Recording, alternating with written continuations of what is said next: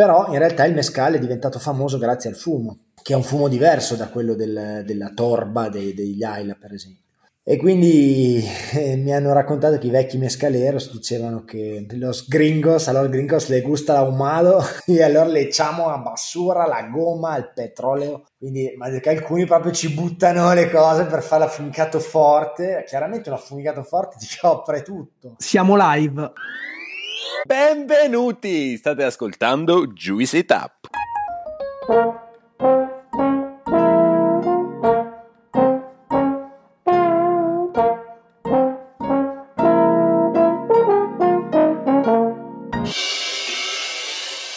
Benvenuti e benvenute, sono Claudio e oggi sono qui con Giovanni Campari per fare una bellissima chiacchierata. Giovanni Campari probabilmente agli appassionati di birra e soprattutto di birrifici artigianali è un nome che dice qualcosa perché Giovanni nel 2007 è stato tra i fondatori di Birrificio del Ducato, un birrificio molto importante in Italia e non solo in Italia. Ma oggi non siamo qui con Giovanni per parlare di birra, infatti nel 2020 Giovanni ha concluso l'esperienza con Birrificio del Ducato per dedicarsi a un suo nuovo progetto. Oggi con Giovanni parleremo di Terra Wild Spirits e in particolare parleremo di una linea di prodotti del, di Terra Wild Spirits che si chiama Padres della Tierra, che include diversi distillati messicani. Parleremo di tequila, parleremo di mezcal, ma soprattutto parleremo di sotol. Che cos'è il sotol? Se ve lo state chiedendo, se non sapete che cos'è, Giovanni ce lo spiegherà e vi assicuro che alla fine dell'ascolto di questo episodio avrete veramente voglia di assaggiare il Sotol. Direi che possiamo iniziare. Giovanni, è veramente un piacere averti qui. Benvenuto su Juicy Tap. Ciao a tutti, grande piacere essere qua. Il piacere Giovanni è mio, è nostro. Noi iniziamo tutte le nostre chiacchierate partendo dalla vita delle persone che ospitiamo, quindi ti chiedo chi è Giovanni Campari e se puoi raccontarci un po' il tuo percorso, gli studi e poi le prime esperienze professionali fino ad arrivare dove sei oggi. Allora, io sono nato a Parma nel 1977, ahimè tanti anni fa ormai. Ho fatto un percorso di studi classici. Nella mia famiglia erano quasi tutti medici, mio padre invece era un professore universitario di storia del cinema. Però nella mia famiglia ho avuto anche delle persone che mi hanno dato un imprinting gastronomico importante. Tra queste ricordo mia nonna, mia prozia, mia prozia Alba, mia nonna Paola, ma soprattutto mio nonno Carlo, la sua famiglia, la famiglia Campari veniva da Roccabianca, dalla Bassa e lui era, aveva un podere, un agricoltore fondamentalmente. Però era molto bravo a stagionare culatelli infatti i culatelli di Carlo Campari erano, li ricordano ancora. Quindi io mi sono portato con me un po' questo retaggio gastronomico. Poi ho fatto gli studi classici e eh, all'università all'inizio ho, ho, fatto scienze politiche, ma poi vedevo che non avevo molta voglia di studiare, non, non trovavo un senso in quello che facevo, ho smesso l'università per un paio d'anni, ho fatto tanti lavori precari. Poi sono ritornato a studiare scienze e tecnologie alimentari e da lì mi sono appassionato, mi sono laureato bene, molto bene.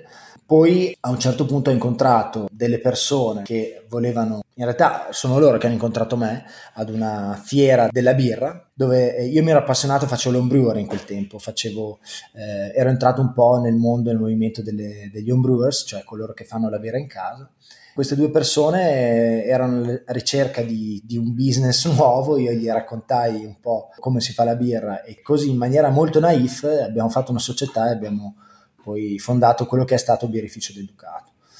Il birrificio del Ducato è stato un, un birrificio che ha, ha fatto storia nel, nel, panorama non solo nazionale della birra italiana, abbiamo avuto molti successi, abbiamo, siamo stati quelli che hanno vinto più medaglie in campo italiano internazionale per 12 eh, anni finché nel 2016, a fine 2016, sono arrivate delle offerte da alcune multinazionali e noi abbiamo deciso di far entrare un gruppo belga, gruppo Duvel Morgat. Da lì poi tante cose sono successe perché mh, il mondo della birra artigianale ci ha voltato un po' le spalle perché vedeva questa cosa come un'ingerenza che avrebbe cambiato un po' le cose.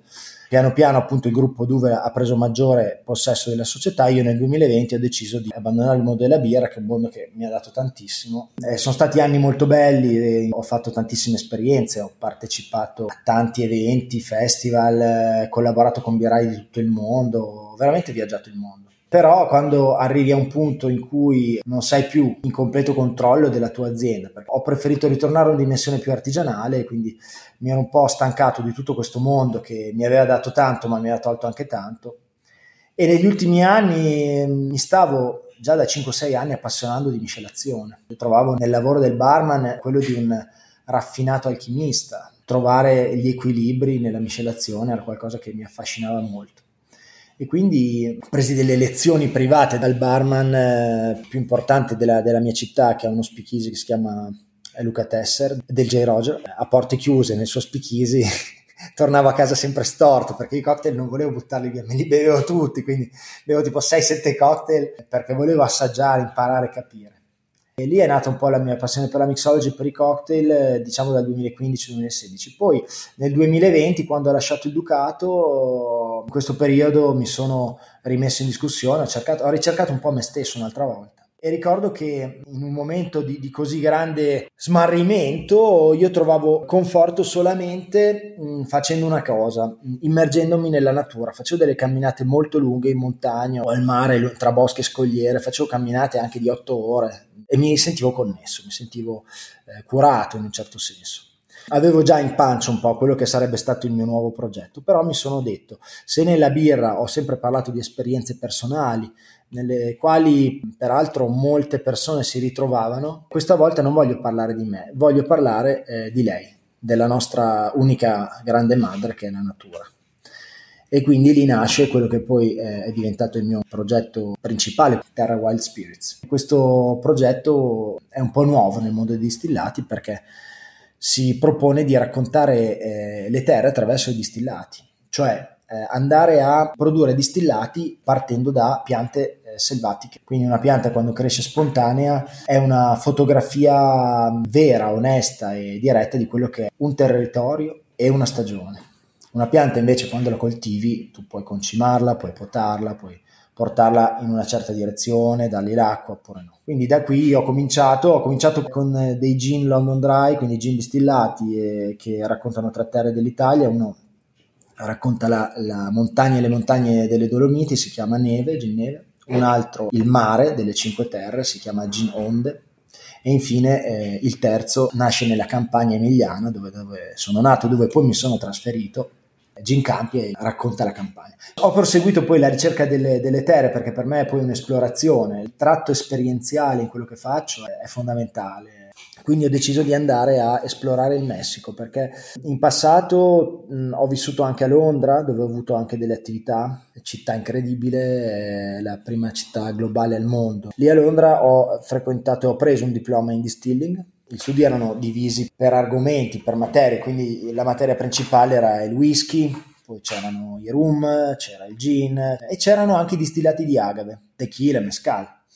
All'interno dei distillati di agave venne menzionato il sotol. Sotol eh, non è un distillato di agave. Rimasi completamente eh, affascinato, incuriosito e, e mi dissi da, devo assolutamente scoprire che cos'è il sotol, ma in letteratura c'era pochissimo. Addirittura sempre a Londra non si trovava il sotol, era raro da trovare. Quindi eh, mi decisi di intraprendere un viaggio in Messico. Sono andato nel 21 e lì mi sono un po' arrangiato, nel senso che mh, grazie a conoscenti del mondo della birra, insomma persone che avevano un certo network a loro volta, mi hanno messo in contatto con i Sotoleros. Sono persone molto rustiche, all'antica, sono proprio dei rancheros fondamentalmente. Sono riuscito a a entrare in contatto con uno di loro, il quale si è dimostrato molto disponibile, ci siamo incontrati e mi hanno praticamente preso e, e, portato nel deserto con loro, nella loro vinata, che si chiama così, dove, dove producevano i sotoli. Sono stato lì diversi giorni, poi sono, fatto diversi altri viaggi e si è consolidato un rapporto di, di, amicizia, ho imparato molto da loro e ho imparato, devo dire, anche dal punto di vista umano. Tutte le volte che vado in Messico, un Messico molto selvaggio questo, eh? non è il Messico classico del sud, perché Chihuahua è al nord, a tre ore di, di aereo da dove, da, dove sono, da dove sono queste spiagge, è un, un posto anche difficile perché è un posto di banditi, però ho avuto delle esperienze molto belle e ho avuto la, la fortuna di conoscere da vicino questo distillato così antico perché il Sotol viene prodotto da circa 500 anni.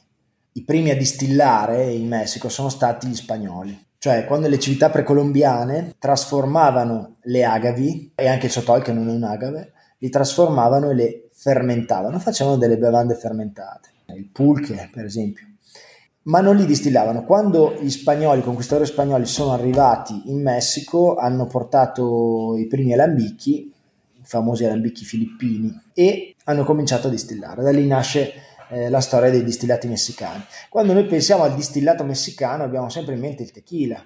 Il tequila però è semplicemente una versione, diciamo così, industriale, moderna dei distillati antichi.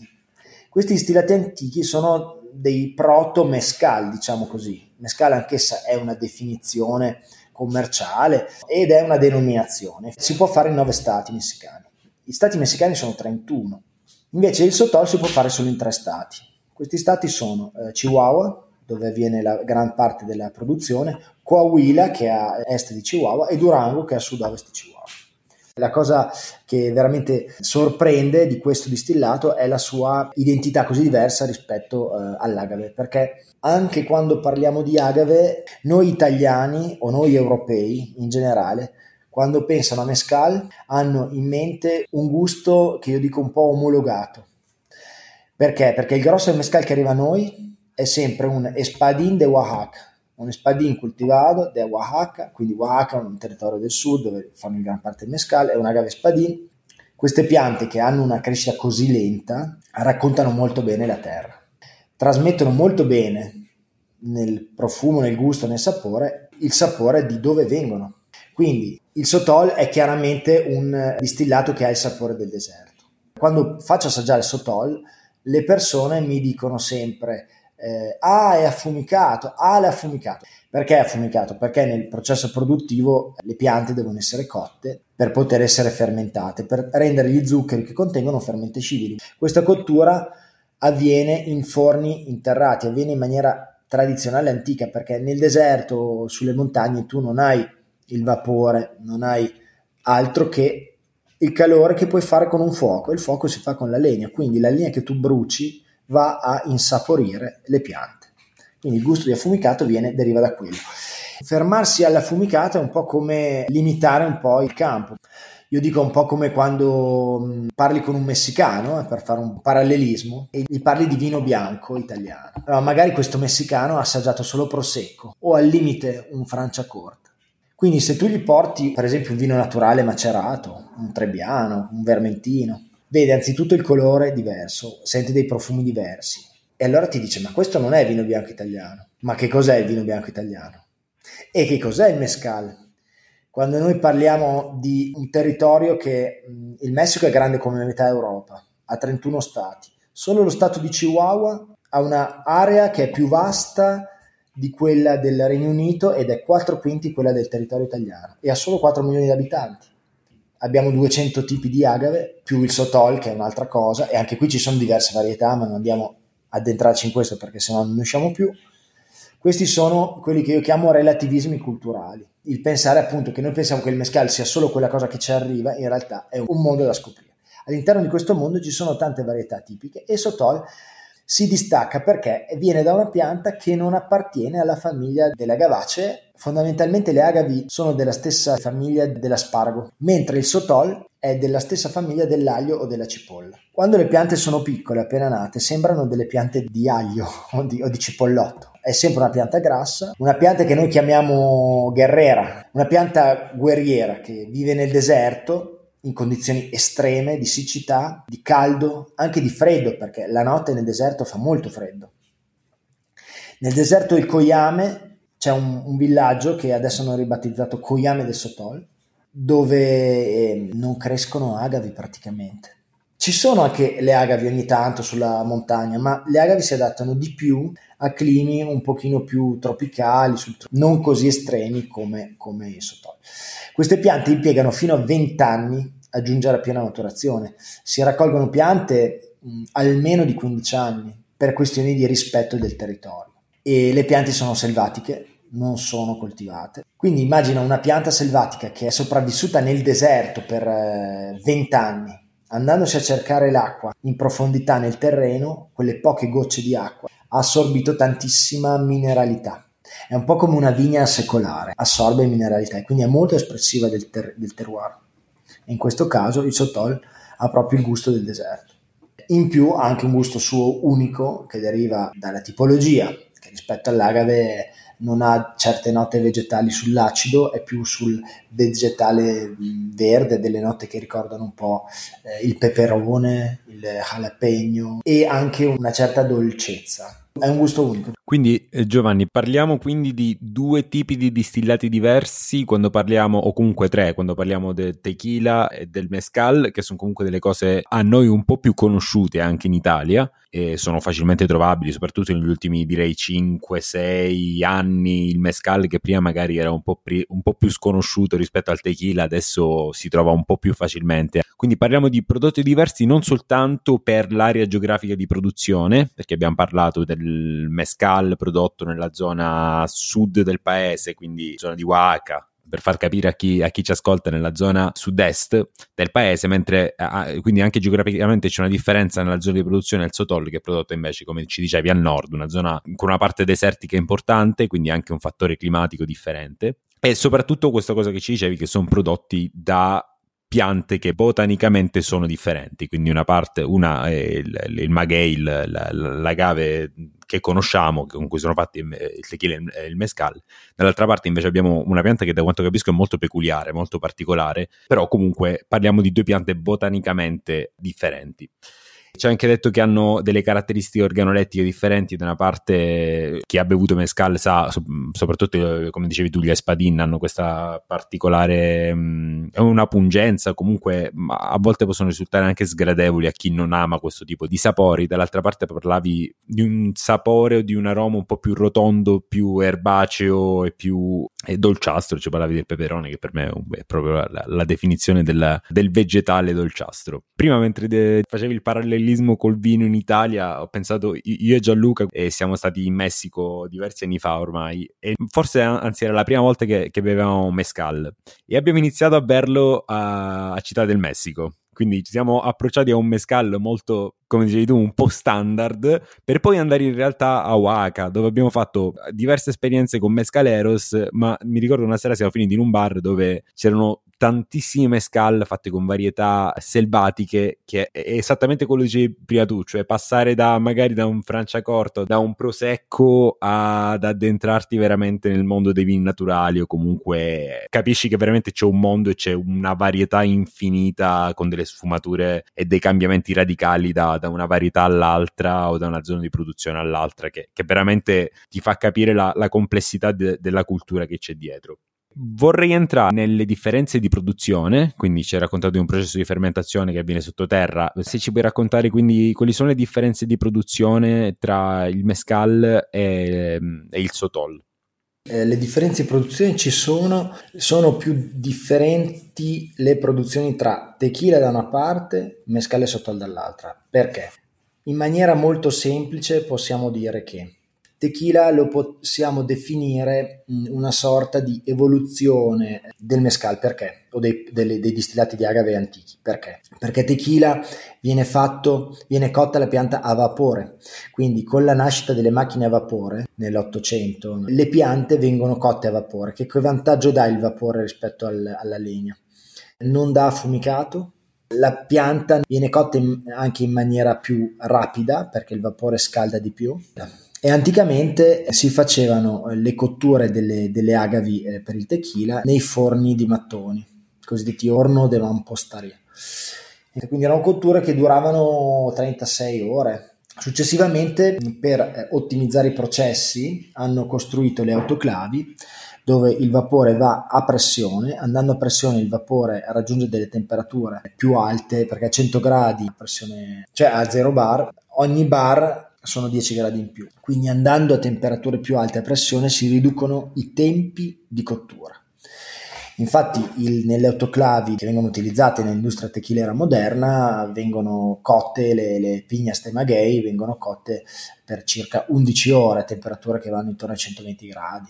Quindi abbiamo a parità di effetto della cottura della trasformazione di quello che noi vogliamo ottenere. Perché si fa la cottura? La cottura si fa perché all'interno della pianta gli zuccheri sono sotto forma di catene. I lieviti, che sono i microorganismi responsabili della fermentazione, sono in grado di trasformare zuccheri semplici, come il glucosio, il saccarosio, il maltosio, cioè zuccheri piccoli. Perciò è necessario che l'uomo agisca e faccia in modo che questi zuccheri vengano trasformati. Facendo un parallelismo nell'industria della birra o del whisky, noi abbiamo il malto, il malto ha degli enzimi, gli enzimi sono dei catalizzatori biologici che rompono l'amido e trasformano l'amido in zuccheri fermentescibili, che poi i lieviti trasformeranno in alcol. Nel caso invece delle, delle agavi, del sotol, non ha, noi non abbiamo eh, enzimi, però possiamo utilizzare il calore. Grazie al calore noi promuoviamo una idrolisi, si dice chimicamente, quindi promuoviamo la rottura della molecola in molecole più semplici, che possono poi essere fermentate. Ora, col vapore noi andiamo molto poco a caramellizzare gli zuccheri. Minore è il tempo in cui andiamo ad applicare il calore e più alta è la temperatura e minore sarà l'effetto cottura. Viceversa, più è bassa la temperatura e più è lento il processo e più avremo sviluppo di composti caramellati e quindi anche dei gusti che ricordano un po' il caramello e tutti i derivati e quindi la cottura lenta rispetto alla cottura breve già abbiamo due cose diverse. Nel caso del tequila generalmente la cottura è breve. Ci sono poi anche tequila che fanno cottura lenta come facevano un tempo, infatti ho fatto uno di questi stillati utilizzando questa tecnica e, e abbiamo avuto un risultato completamente diverso rispetto ai tequili tradizionali abbiamo un tequila che è molto più morbido, dolce, con sentori poco vegetali. Invece nel caso del mescale e del sottol possiamo accomunarli perché generalmente non vengono prodotti a vapore, generalmente. La tradizione è una cosa e poi ognuno fa quello che vuole. Sottol e mescal fondamentalmente si fanno nello stesso modo, quello che cambia è la pianta. Come vengono cotte le eh, pignas o cabezas, perché nel caso del sottol si chiamano cabezas della pianta le foglie vengono tagliate, le pencas, le pencas sono le foglie dell'agave, vengono tagliate dal, dal chimador con la coa, che è questa pala tonda appuntita, tagliente, vengono tagliate. Anche nel sottol le pencas sono molto più sottili, però devono essere tagliate. Perché eh, se noi andiamo a cuocere e fermentare un agave o un sottol con molte parti verdi, abbiamo molto metanolo. E il metanolo noi sappiamo che è velenoso e tossico. Quindi una volta che abbiamo scimato e abbiamo queste pignas, cabezas, chiamiamole come vogliamo, devono essere cotte. La cottura avviene in forni interrati perché, come dicevo prima, nella campagna o nel, in queste strutture molto semplici non abbiamo generatori di vapore, abbiamo, quindi loro utilizzano che cosa? Il fuoco. E anche questa è una fase importante perché abbiamo una tipizzazione territoriale. Il meschite, per esempio, che cresce molto più al sud, è la legna d'elezione per i mescalers e quindi ti dà questo affumicato tipico. È un po' come fanno i pit boss, quelli i texani che, della scuola texana di barbecue che non usano altro che smokers con un uso della legna particolare, l'ontano ti dà un tipo di fumo la quercia, l'arice, il faggio, il ciliegio, quindi ogni legna ti dà un gusto perché chiaramente brucia gli oli essenziali che contiene all'interno. Quindi se dicevamo molti mescali hanno questa timbrica un po' da, da meschite, un po' da sud, da legno del sud, il sotol come i distillati del nord hanno il noce. Chihuahua è eh, una terra di eh, mele e noci, si usa moltissimo il legno di noce. Il legno di noce ti dà un gusto di affumicato particolare, tipico, più elegante che copre di meno il profilo del distillato. Quindi le piante vengono cotte, cioè si fa una buca nel terreno o di mattoni o viene già costruito di mattoni oppure si fa una buca, si posizionano dei tronchi di legno, si copre con pietre laviche o pietre di fiume, si accende il fuoco. Quando il fuoco si accende bisogna aspettare delle ore affinché le braci prendano molto molto bene. Un po' come quando si prepara il fuoco per il barbecue, non possiamo buttare subito la carne, dobbiamo aspettare che la brace sia ben viva. Quando il maestro sottolero o mescalero dice ora, nel frattempo si accatastano intorno al forno tutte le, le pigna sulle cabezze. Quando dice ora si buttano su queste pietre. Anche qui c'è l'uso del bagasso, il bagasso è la fibra rimasta alla fine di tutto il processo. Una volta che è tutto pieno il forno, si copre prima con del bagasso che fa come da pacciamatura che impedisce al calore di uscire e poi si copre con dei teli di, di, di plastica di solito e si butta su della terra. Il forno a questo punto viene lasciato chiuso per almeno tre giorni. Più lo lasci chiuso, più vanno avanti questi processi di cottura e di caramellizzazione. Quindi tu magari se tu hai un forno che è troppo cotto, avrai magari dei gusti particolari molto interessanti, ma avrai anche meno resa, perché gli zuccheri te li sei giocati e non è più disponibile poi per, per il lievito.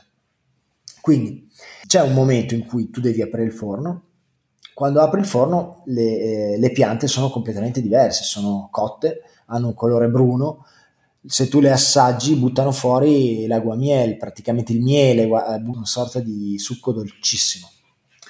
Poi le pigne o cabezas vengono tolte dal forno e devono essere macinate. Adesso arrivati a questo punto ci sono ulteriori differenze. Perché?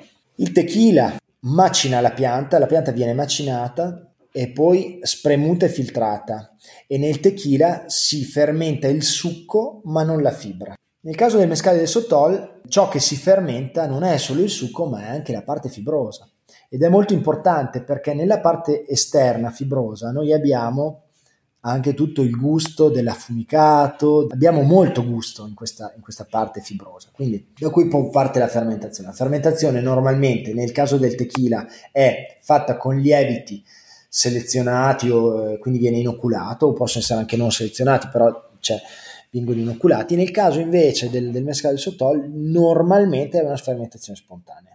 La fermentazione avviene in tini aperti mm, nel caso del mescale del sotol spesso. Nel caso del tequila invece viene, avviene in tini chiusi un po' come un, una birra o un vino in tini aperti hai tutta la variabilità legata alla, alla, stagione, quindi la fermentazione di solito è importante che parta abbastanza alla svelta, perché se non parte alla svelta rischia di non partire più oppure di prendere delle derive strane. Se la fermentazione non parte bene, i lieviti non prevalgono, alle cosiddette stack fermentation che chiamano gli americani. E di solito il risultato non è mai buono come una fermentazione che ha avuto un corso. Quindi molta gente ha paura della stack fermentation e allora inocula. Ma andando a inoculare tu vai a dare una mm, impronta molto specifica tua, al tuo fermentato perché il lievito selezionato buttano fuori delle aromaticità che sono tutte uguali. Invece nella fermentazione spontanea, se va a buon fine, tu hai tutta una complessità che è data dai microrganismi che ci sono nell'ambiente, da quelli che ci sono sulla pianta, quindi sulle bucce o sul bagasso. Eh, quando la fermentazione termina, lì dura, dipende, almeno quelle spontanee, dipende molto dalla stagione, d'estate sono più rapide, d'inverno sono più lente. Quando è terminata, noi abbiamo un fermentato che, parlo per quanto riguarda il sottol, è intorno ai 4, circa 4-5 gradi di alcol. Ecco, lì dipende anche quanto acqua uno usa. Perché? Perché noi abbiamo una pianta che è solida, chiaramente, molto zuccherina. Come facciamo a fermentarla? Dobbiamo metterla in un mezzo liquido. Quindi il macinato, il trinciato viene messo in un, in un tino e viene aggiunta dell'acqua per sciogliere, diciamo. Quindi è meglio avere sempre dei gradi alcolici bassi, partire da un mostro diluito. Eh, questo l'ho visto in tante, tante realtà, soprattutto chi fa fermentazione spontanea, perché eh, partire da mosti molto concentrati dopo rischi che non va mai fino in fondo, quindi perdi molti zuccheri. Quindi quando hai finito la fermentazione abbiamo intorno sì 4-5 gradi, magari nel caso del tequila di più, nel caso di alcuni mescali di più perché certe agadi sono più zuccherine.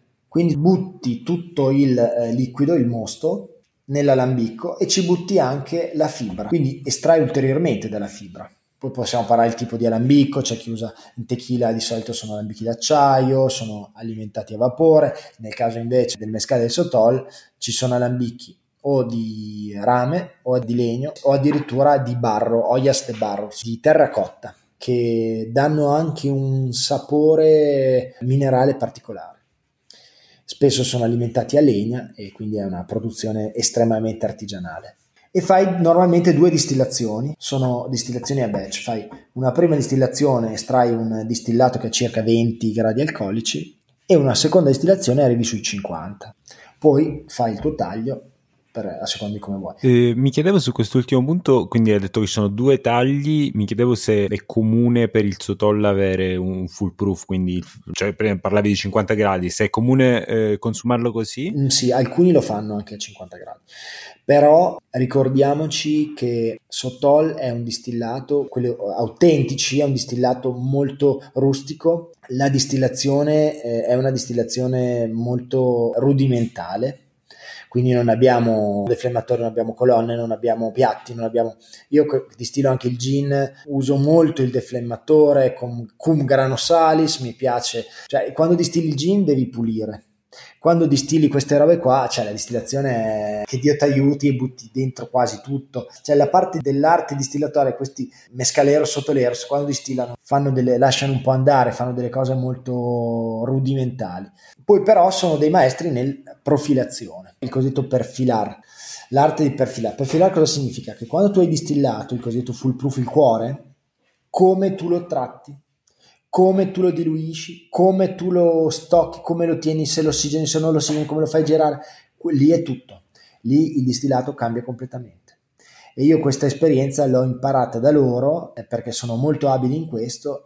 Normalmente un distillato, questo vale anche per il whisky, anche il gin, nella diluizione si apre come un fiore che sboccia Adesso c'è un po' la mania dei full proof, eh, però mi si aprono quando ne, ne, bevo un piccolo sorso, quando ce li ho sulla lingua con la saliva, si diluiscono e si aprono. Se te li bevi con un sorso intero ti brucia, non senti niente perché il distillato è chiuso, è estremamente concentrato. Nella diluizione le molecole si distendono e quindi scopri poi tutta la, la, la gamma di olfatti, di gusti, il profilo si apre. Quindi il Sotol full proof eh, è molto, è molto aggressivo. Detto ciò, ai messicani piace bere il Sotol forte, i Sotol tipici messicani hanno tipo 48 gradi.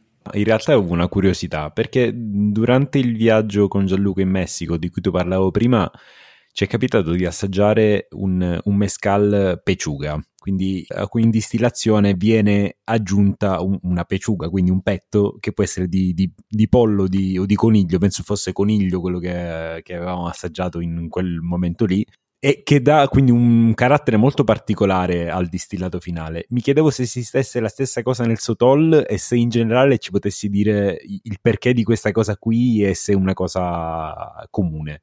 Ne ho assaggiati diversi, sono molto costosi e sono fatti normalmente per eh, family and friends dai mescaleros eh, durante Dia, del, Dia de los Muertos, quindi io credo che ci sia sicuramente una, una, motivazione tradizionale autentica, però in alcuni casi è anche una, un espediente per poter vendere il mescal più caro, perché hanno dei prezzi folli Peciuga il sottolero quando gli parlavo del peciuga e di queste cose mi diceva sono mamadas quindi sono delle stupidate perché dal suo punto di vista non giustificava il prezzo ed era una cosa che andava un po' a, a cambiare un po' tutto il gusto. Mettere pezzi di carne di animali morti nel Duomo dell'Alambico per far condensare di più il, i fumi, i vapori, eh, diciamo che te, ti aiuta un po' a concentrarlo di più e dicono che dia più mineralità, non si sente la carne ma senti più mineralità. Secondo me ciò che veramente dà gusto nei, nei peciuga è in realtà perché loro mettono anche frutta all'interno dell'alambicco. La dico molto così brutalmente, ma mi piace anche essere schietto onesto, non dobbiamo fare tanta retorica, ma dirvi anche quello che mi hanno detto i messicani. Quindi, per esempio, io sono arrivato lì, eh, con l'idea eh, dell'affumicato come se fosse un descrittore fondamentale, perché quando uno parla di, di mescale uguale fumo, però in realtà il mescale è diventato famoso grazie al fumo, che è un fumo diverso da quello del, della torba dei, degli Ayla per esempio.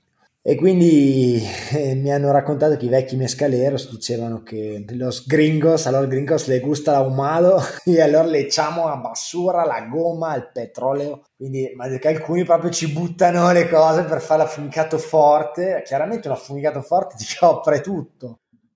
Padres della Tierra. Padres della Tierra è la linea dei distillati messicani e si chiamano Padre perché per due motivi.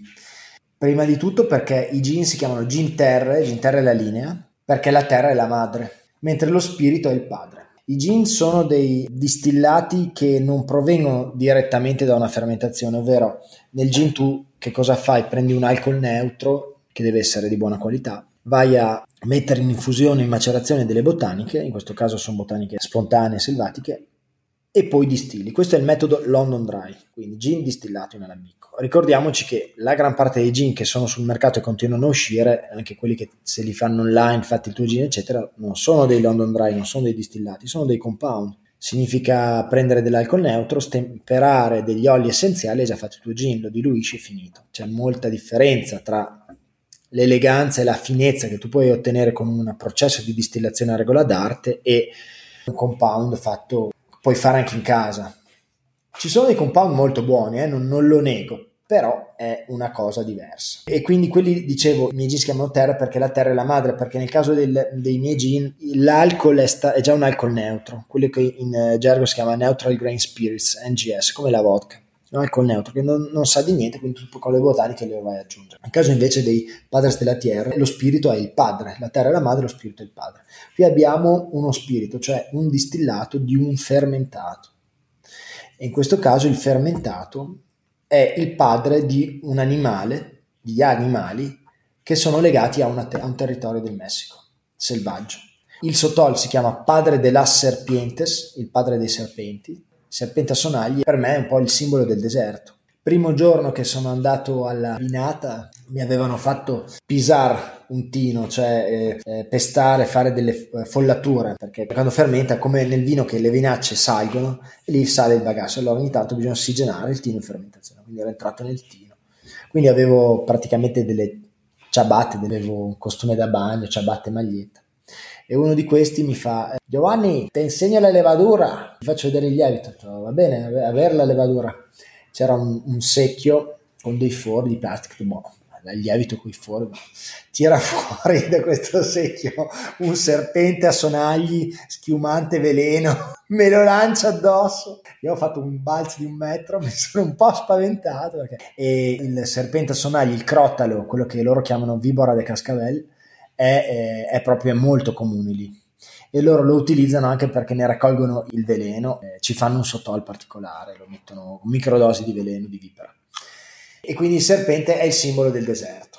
Invece eh, faccio altri due distillati, uno che è appunto come dicevamo un destillato di agave azul, una sorta di tequila fatta come facevano un tempo, quindi molto più morbido, cotto in forno di mattoni, eh, con piante anche eh, non coltivate, piante vecchie, e quello si chiama padre dei giaguari, padre de los jaguares, perché il giaguaro è un animale mitologico nella cultura azteca, ma è anche più elegante come il distillato, è un po' meno rustico, un po'.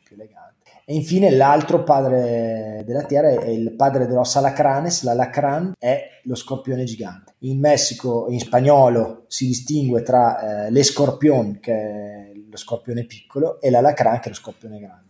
E visto che questo terzo distillato è, è, fatto a Durango, Durango è un territorio incredibilmente bello. È caratterizzato da questa sierra stupenda di rocce rosse sulle quali crescono delle agavi selvatiche che si chiamano, loro chiamano seniso perché è una colorazione che ricorda un po' la cenere e insieme a piante di sotol. Quindi, volendo celebrare un po' l'incontro tra la cultura sotolera e mescalera, perché lì sono, fanno sia sotol che, che mescal, certe vinate. Quindi abbiamo fatto un ensemble di sotol e agave seniso. Un po' come fanno nel, anche a Oaxaca, fanno ensemble di varie agavi tipo espadinto, balama, drequisce, li mettono insieme, li cuociono insieme, un ensemble in caliente, si dice, quindi eh, cuociono le pie insieme, in questo caso abbiamo cotto insieme Sotol e Agave Seniso e quello che ne è uscito è un distillato veramente straordinario perché ha questa mineralità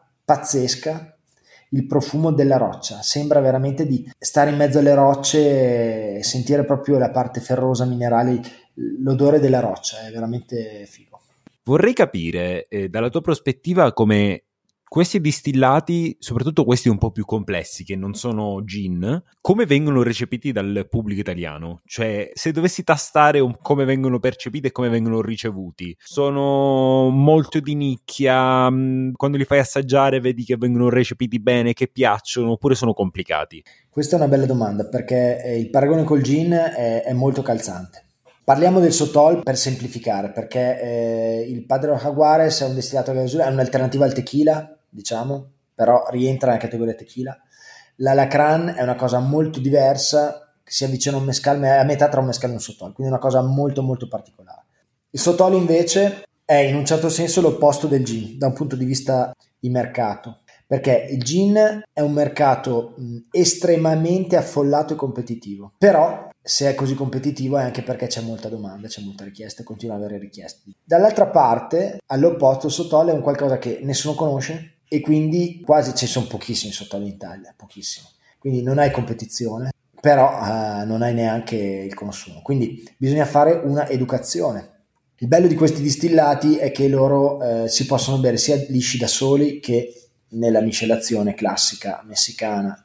Vanno ad arricchire i classici drink tipo un semplice margarita, un Tommy's ancora meglio, eh, Paloma, con delle note uniche, territoriali, terroso del deserto, il sotol, le note di peperone, eccetera, l'alacrana, questa nota rocciosa, minerale, ferrosa, fantastica, e, e l'altro invece è molto più delicato, e ha delle note un po' calcare, di marzapane, però sono tre cose diverse. In più si possono già usare nella miscelazione più evoluta per fare dei twist eh, di, di cocktail classici, per esempio questo barman di Luca Tessa che appunto ho menzionato, lui ha sviluppato per esempio su Col Sotto al Padre un, un drink che ha chiamato Serpiente, fa una sorta di twist del Manhattan dove usa anche della salsa di soia. La salsa di soia dà una sapidità, una mineralità e è un drink veramente ma multidimensionale. Eh, in Italia siamo all'inizio, stiamo facendo educazione, stiamo facendo cultura, sicuramente non sono prodotti per tutti, ma la cosa che io dico non è il prodotto che io ti vendo o ti do, io ti offro un'esperienza, questo lo dico anche ai miei, ai miei venditori, Noi, voi non vendete prodotti, voi vendete esperienze, perché è così, perché tutto quello che c'è stato, quello è il risultato di un percorso di viaggi, di prove, di, di esperienze, di esperienze vissute che nel momento in cui siamo riusciti a portarle, a concentrarle nel distillato, beh, è una, una gratificazione immensa.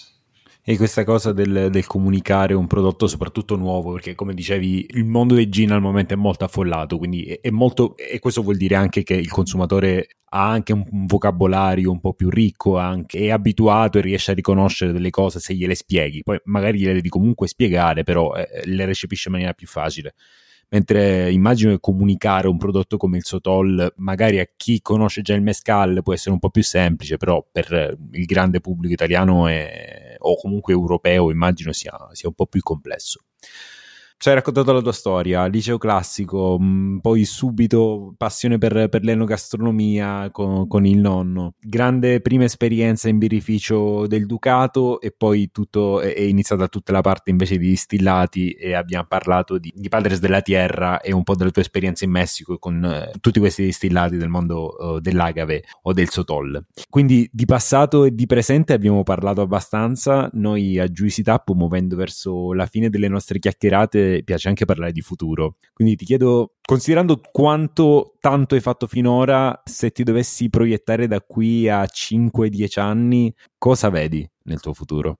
Guarda, in realtà la visione da qui a 5-10 anni mm, ce l'ho, forse più chiara a 10 che a 5 voglio dare un senso un po' a, a tutto quello che, che, ha fatto la mia famiglia. Io sono l'ultimo di, di, questa famiglia che mi è rimasta appunto questa casa in campagna, la terra piano piano è stata venduta, mio bisnonno era un, un industriale del pomodoro ma era partito da mezzadro, si era ingegnato nel pomodoro, poi dopo il figlio primogenito, mio prozio che non ho mai conosciuto, ha dilapidato il patrimonio e quindi questa mia zia ha preservato con, con molta cura quel poco che, che c'è rimasto di, di, terra e la casa. La casa nella quale io adesso mi sono spostato e quindi il mio obiettivo è eh, ridare nuova vita a questo luogo e fare un'azienda agricola, avere una vigna. Ho già trovato delle varietà antiche del, di questo territorio.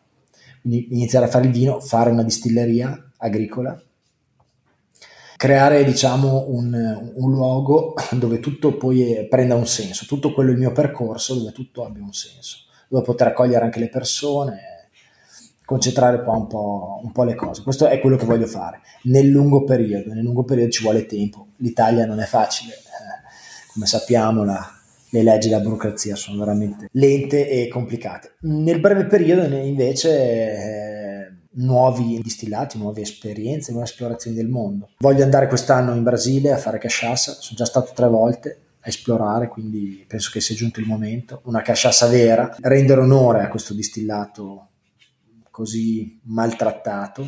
Farò dei bitter mm, e dei liquori, diciamo, un bitter molto gastronomico legato a Parma. L'ho già preparato in, sull'impianto pilota. Io prima di far uscire un distillato, proprio perché, o un liquore, proprio perché vengo dalla produzione, impiego mediamente due anni di prove. Non mi piace improvvisare. Poi chiaramente batch dopo batch lo vai a, a ripulire, ad affinare, però quando esco voglio che il liquido sia veramente come dico io che faccia la differenza. E ci ritroveremo magari qui tra, tra questi 5-10 anni per, per vedere quanto hai realizzato.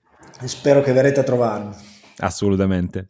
Muovendo verso veramente la fine di questa chiacchierata, Giovanni, qui a Juicy Tap abbiamo un rito che è il rito della piccola pasticceria ed è il momento in cui chiediamo in conclusione alle persone che ospitiamo un consiglio e può essere un consiglio di lettura, quindi un libro, un film, un album musicale, mm, un podcast, un, uh, anche un momento della tua vita, un consiglio che qualcuno ti ha dato, una lezione di vita.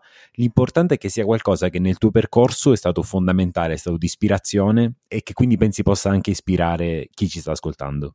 Non vorrei apparire un po' pesante o in questa mia, però se devo, dovessi scegliere un libro che mi ha cambiato la vita, o che comunque mi ha ispirato e è un libro a cui penso spesso in alcuni passi e è lo Zarathustra di Nietzsche. Un libro che non, non è che leggi, non, non, lo leggi e non lo capisci, è un, è un, libro molto emblematico e molto simbolico. Quindi quello, quello è un libro che veramente mi ha, mi ha veramente cambiato, cambiato la vita e questo senso di superamento, il senso anche dell'uomo, del rapportarsi con eh, l'uomo e l'esistenza un libro che consiglio sicuramente. Film ce ne sono tanti, ce ne sono tantissimi, ci sono anche dei, dei film feel good che io eh, ogni tanto devo riguardare, tutte le volte mi lascio un po' sconvolgere. Uno di questi è un film eh, per la verità non particolarmente forse riuscito, eh, ma che mi piace sempre vedere perché si pone il tema dell'onirico e della rappresentazione della realtà che è Vanilla Sky anche i film classici. Eh, It's a Wonderful Life, un film che mi riguardo ogni anno ed è un film veramente classico. Lì ci sono tutti i valori di mio padre, i valori un po' del cinema hollywoodiano, della speranza, della, dell'amore, del, della famiglia. E mm, film sì, ce ne sarebbero tanti. Eh, per, penso Matrix o Dark City. Dark City, per esempio, è un film che in pochi hanno visto, dove le persone fanno sempre le stesse cose, ma io credo che condizionati come siamo dalle nostre abitudini, dalle nostre routine e spesso anche dalle maschere che noi portiamo, che a volte sono maschere che noi ci mettiamo, ma non perché vogliamo impersonare un ruolo, proprio perché magari i condizionamenti sociali, le, le famig- la famiglia, le amicizie ci dicono tu devi essere così. Questo ci porta un po' lontano da, dal nostro vero io, da, nostro, da quello che siamo veramente.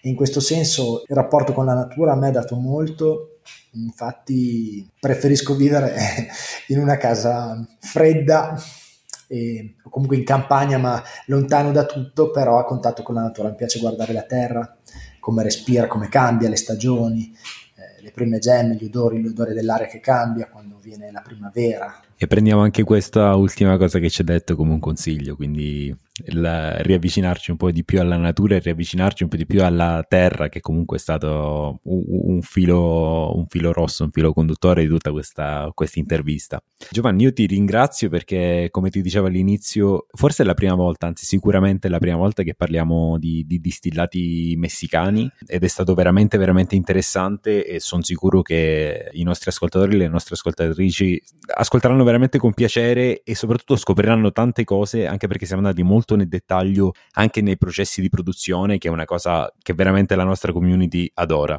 Quindi ti ringrazio tantissimo per essere stato con me, con noi, eh, in questa chiacchierata. spero di riusciremo a vederci presto, anche magari davanti a un bicchiere di Sotol. Grazie mille, grazie mille, grazie a tutti. Grazie. Hai ascoltato Juicy Tap. Per altri contenuti di Juice ci trovi su Instagram e sul nostro sito thisisjuice.net.